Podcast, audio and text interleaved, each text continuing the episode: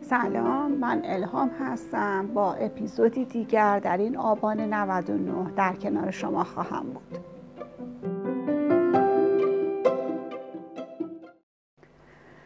خب قبل از هر چیز امروز دوازده آبان بود و شب تولد پیامبر اکرم امام جعفر صادقه و من به همه این شب رو تبریک میگم. در این موقعیتی که ما توش قرار داریم یکی از چیزهایی که می‌تونه کمک بکنه تا ما بتونیم که بر سرماخوردگی آنفولانزا و خدای نکرده کرونا که به دنبال اینها میاد غلبه بکنیم استفاده از آشها و سوپهای مفید هست.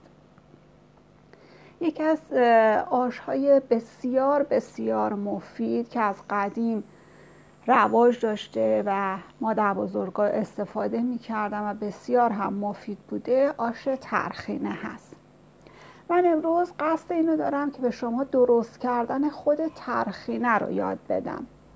ترخینه الان تو تمامی عطاریا قابل خریده ولی وقتی من طرز درست کردنش رو بهتون بگم متوجه میشین که چرا نظرم به این هستش که خودتون درست کنید و اصلا از بیرون نخرید خب ترخینه چیه؟ ترخینه پخته شده آسیاب شده گندم یعنی گندم آسیاب شده رو در ماست میپزن و بعد اون رو خشک می‌کنن و بعد نگهداری می‌کنن در مواقعی که سرماخوردگی ایجاد میشه کنار حبوبات. اگر ازش استفاده بشه به عنوان یک آش بسیار آش خوشمزه ای هست که با کشک و نعناداغ و پیازداغ بر اونا که سرما نخوردن می‌تونن استفاده کنن و بدون نعناداغ و پیازداغ هم برای کسایی که دچار سرماخوردگی شدن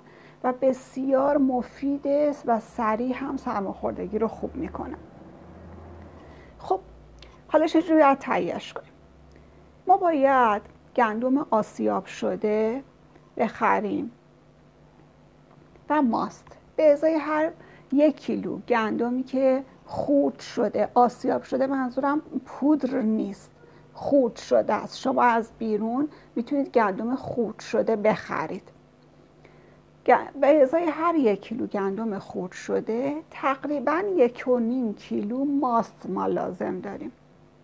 ماست هم لازم نیست که از ماست سون و اینجور چیزا تهیه بکنید نه. ماست معمولی خونگی. گندم رو پاک می‌کنید چون یه سنگریزه های خیلی ریزی توش داره. میشوریم و داخل ماست داخل قابلمه می‌ذاریم روی گاز با حرارت اول زیاد هم می‌زنیم تا شروع کنه به جوش اومدن. بعد زیرش رو فوق العاده کم می‌کنیم و مدام هم می‌زنیم این سریع هم آماده میشه. سریع اون ماست جذب گندم های خود شده میشه و سفت سفت میشه. وقتی سفت شد زیرش خاموش می‌کنیم. حالا برای نگهداریش چند تا کار میشه انجام داد. اول اینو بهتون بگم. ما به این گندم نمک اضافه نکردیم.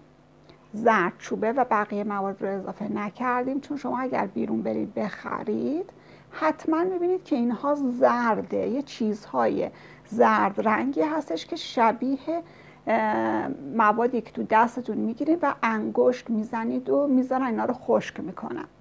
ما هیچ کدوم از این مواد بهش اضافه نمی کنیم به خاطر اینکه سلامت خودش رو بیشتر حفظ بکنه و اون رو موقعی که می‌خوایم آش درست کنیم زرچوبه و نمک رو می‌زنیم. این مواد وقتی خنک بشه به یه مواد مقدار سفتی تبدیل میشه. اونهایی که فریزر دارن می‌تونن از این مواد هر یک کیلوش تقریبا پنج چهار تا پنج بعده برای چهار نفر آدم آش میشه درست کرد ازش. می‌تونن تقسیم بندی کنن داخل مشمع فریزر داخل فریزر نگه دارن. اونهایی که فریزر ندارن یا می‌خوان خشکش بکنن و بعد داخل فریزر بذارن می‌تونن به صورت سکهی در بیارن یا مثل همین بیرون که داخل دست می‌گیرن و انگوش می‌زنن تا شکلش میدن و می‌ذارن روی سینی روشو پارچه می‌کشن پارچه توری و در معرض هوای آزاد قرار میدین تا خشک بشه. خشک شدهش رو هم داخل کیسه پارچه تمیز میشه نگه داشت هم در داخل یخچال و فریزر. من خودم اینها رو به صورت سکهی داخل سینی میچینم.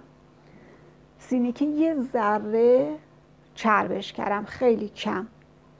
سکهی میچینم میذارمش داخل فریزر. وقتی یخ زد میارم بیرون. اینا رو به همه رو میریزم توی یه مشما دوباره تو فریزر نگهداری می‌کنم و بعد هر وقت که می‌خوام آش درست کنم حبوبات که به نیمه پخت رسید به تعدادی که می‌خوام از این سکه ها داخل اون آش میریزم. این آش بسیار آش خوشمزه ای هست. بعضی از اقوام ما در کل ایران این رو همراه با سیرابی میپزن و بهش میگن آش ترخینه سیرابی. ولی خیلی از جاها من دیدم که این آش رو میپزن و اصلا سیرابی توش نمیریزن. به جای رشته یا جوی پرک یا جویی که شما میریزین داخل آش از همین گندمی که درست کردین و شده اسمش شده ترخینه استفاده می‌کنید و سبزی که می‌خواید رو سبزی آش رو میریزید و ازش استفاده می‌کنید امیدوارم که این آش رو درست بکنید.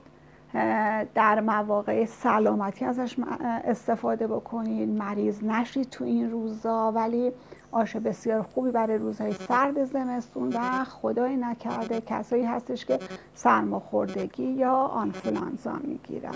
براتون آرزوی سلامتی دارم.